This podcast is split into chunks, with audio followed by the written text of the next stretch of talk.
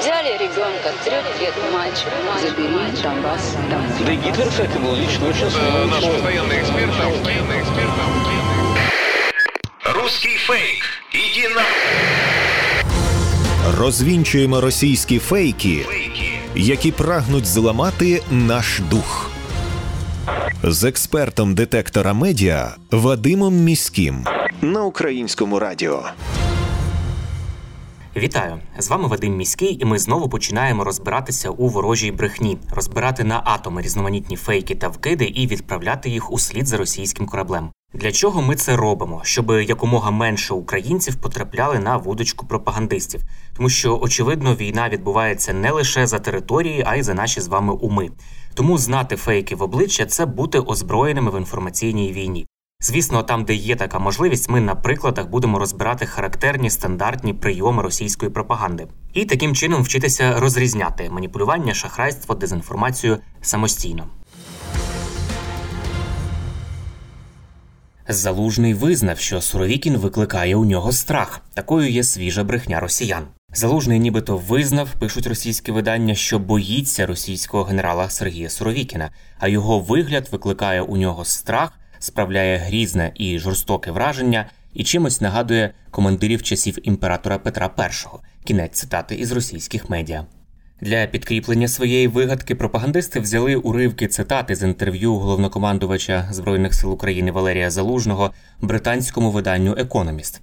Власне, в інтерв'ю Залужний розповідає про хід війни, український контрнаступ, а також дає оцінку російським діям на полі бою. А характеризуючи Сергія Суровікіна, який командує російськими військами у війні проти України, Залужний називає його командиром старого зразка і описує Суровікіна як звичайного держиморду, деспотичного, грубого поліцейського із гоголівської комедії Ревізор. Я процитую уривок із цього інтерв'ю Залужного. Радянська армія вітала і насаджувала одну концепцію командир. Але бути командиром і бути лідером це не одне і те саме. За всієї поваги до пана Суровікіна, якщо ви подивитесь на нього, то він звичайний командир часів Петра І. Скажімо так, держиморда. Дивишся на нього і розумієш, чи ти виконуєш завдання, чи тобі сказав Залужний. Саме цю цитату Залужного і вирвали з контексту російські змі для того, аби створити фейк про те, що український головнокомандувач визнав свій страх перед російським генералом Суровікіним. Як бачимо, таких заяв Залужний не робив. Навпаки, він наголосив, що Україні така модель керівництва не підходить. За словами головнокомандувача, в українській армії дотримуються принципу лідерства і уникають підтримання порядку кулаками і біцепсами, як це роблять у Росії. Ось ще одна його цитата. Ми давно зрозуміли, що це не працює. Завжди можна бути нормальним. Бути нормальним це означає залишатися людиною у будь-якій ситуації. Це найголовніше. Залишатися людиною, ставати лідером, бути розумнішими, бути сильнішими, талановитішими і тоді намагатися керувати людьми. Це релігія, яку я сповідую, наголосив Залужний. Про нову модель управління українською армією Валерій Залужний говорив уже неодноразово. В інтерв'ю, наприклад, американському виданню Time у вересні 22-го року головнокомандувач збройних сил України повідомив, що на своїй посаді насамперед почав впроваджувати зміни, спираючись на модель армії не СРСР чи Росії, а збройних сил США та НАТО. Залужний тоді розповідав, що виховував молодших офіцерів, заохочуючи модель гнучкішого ухвалення рішень і передаючи повноваження командирам на місцях. Велика Британія спільно зі своїми васалами створює антиросійську коаліцію. Повідомлення такого змісту з'явилися у російських пропагандистських медіа і телеграм-каналах, які транслюють російську риторику. Автори повідомлень стверджують, що Велика Британія спільно зі своїми васалами, якими називають країни Балтії і Польщу, формують антиросійську коаліцію для того, аби зменшити вплив Росії. На такі повідомлення в інтернеті звернули увагу фактчекери європейського аналітичного проекту EU versus Disinfo. Як пишуть фактчекери, російська пропаганда прагне виставити країни Балтії та Польщу не самостійними або ж взагалі маріонетками західних держав, у такому разі Великої Британії. У цей спосіб пропагандисти намагаються переконати світ, що через зв'язки з Великою Британією інші країни втрачають свій суверенітет. Саме такий наратив пропагандисти ширили щодо України. Мовляв, Україною керують треті сили країни Заходу, НАТО, і саме вони нібито налаштовують Україну і українців проти Росії. Насправді ж відносини між Великою Британією, країнами Балтії та Польщею ґрунтуються на взаємній повазі та інтересах. А бажання зменшити вплив Росії, над чим працюють спільно ці країни, є цілком логічним, якщо взяти до уваги історію цих країн, історію їх відносин із Росією, а також поточну ситуацію, власне, те, що Росія вчинила вже у цьому році, атакувавши Україну. Понад 70% німців нібито виступають проти збільшення військової допомоги Україні. Таку інформацію, як ми з'ясували маніпулятивну, поширюють у соціальних мережах і на деяких веб-сайтах. При цьому автори публікації посилаються на опитування, яке проведене для німецької телепрограми суспільного мовника ARD Deutschland Trend. Німці збунтувалися проти збільшення військової допомоги Україні. Це один із заголовків. Інший заголовок звучить так: опитування: понад 70% німців проти нарощування військової допомоги Україні. Ці твердження у заголовках є маніпулятивними і їх викрив і спростував проект StopFake. Насправді, понад 70% німців не виступали проти збільшення військової допомоги Україні. Питання в німецькому опитуванні, яке приплітають сюди пропагандисти, звучали по-іншому і не передбачали відповіді за чи проти збільшення поставок зброї до України. Німецька компанія Infratest DIMAP дійсно провела опитування на замовлення німецької телепрограми ARD Deutschland Trend, у якій регулярно оголошують результати різноманітних актуальних опитувань серед німецьких виборців. Цього разу в опитуванні взяли участь 1307 німців, які мають право голосу. Опитування проводилося в телефонному режимі або онлайн із 31 жовтня по 2 листопада. І питання щодо постачання озброєння Україні звучало так. Росія вторглася в Україну наприкінці лютого. Німеччина відреагувала на це різними кроками.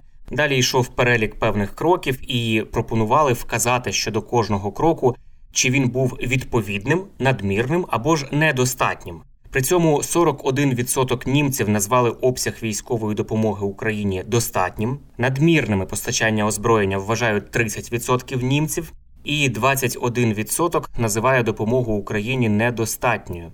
Ще 8% не змогли відповісти на це запитання. Отже, усі три категорії німців виступають за постачання озброєння Україні. Різниця лише в кількості цього озброєння. Більше того, німці також не зійшлися на думці щодо санкцій проти Росії. 37% вважають їх недостатньо серйозними. Для 31% вони є адекватними, а 23% вважають їх надто серйозними.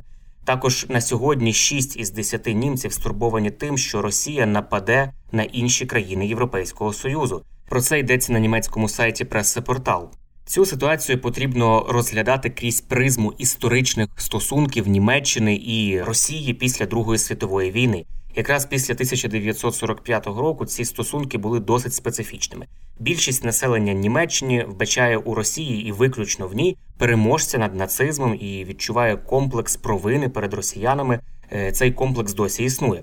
Це не дає їм цілком прийняти той факт, що сьогодні саме Росія перетворилася на фашистську державу і почала повномасштабну війну із сусідньою мирною країною. По-друге, озброєння і армія також є для Німеччини тими темами, які багато хто досі асоціює із третім рейхом. Часто зброя асоціюється у німців саме із нападом через історичні події а не з обороною. І саме тому в останні десятиліття Німеччина цілеспрямовано роззброювалася і зменшувала кількість військовослужбовців у Бундесвері. Чисельність особового складу Бундесверу з 90-го року скоротилася на 60% до 2019 року.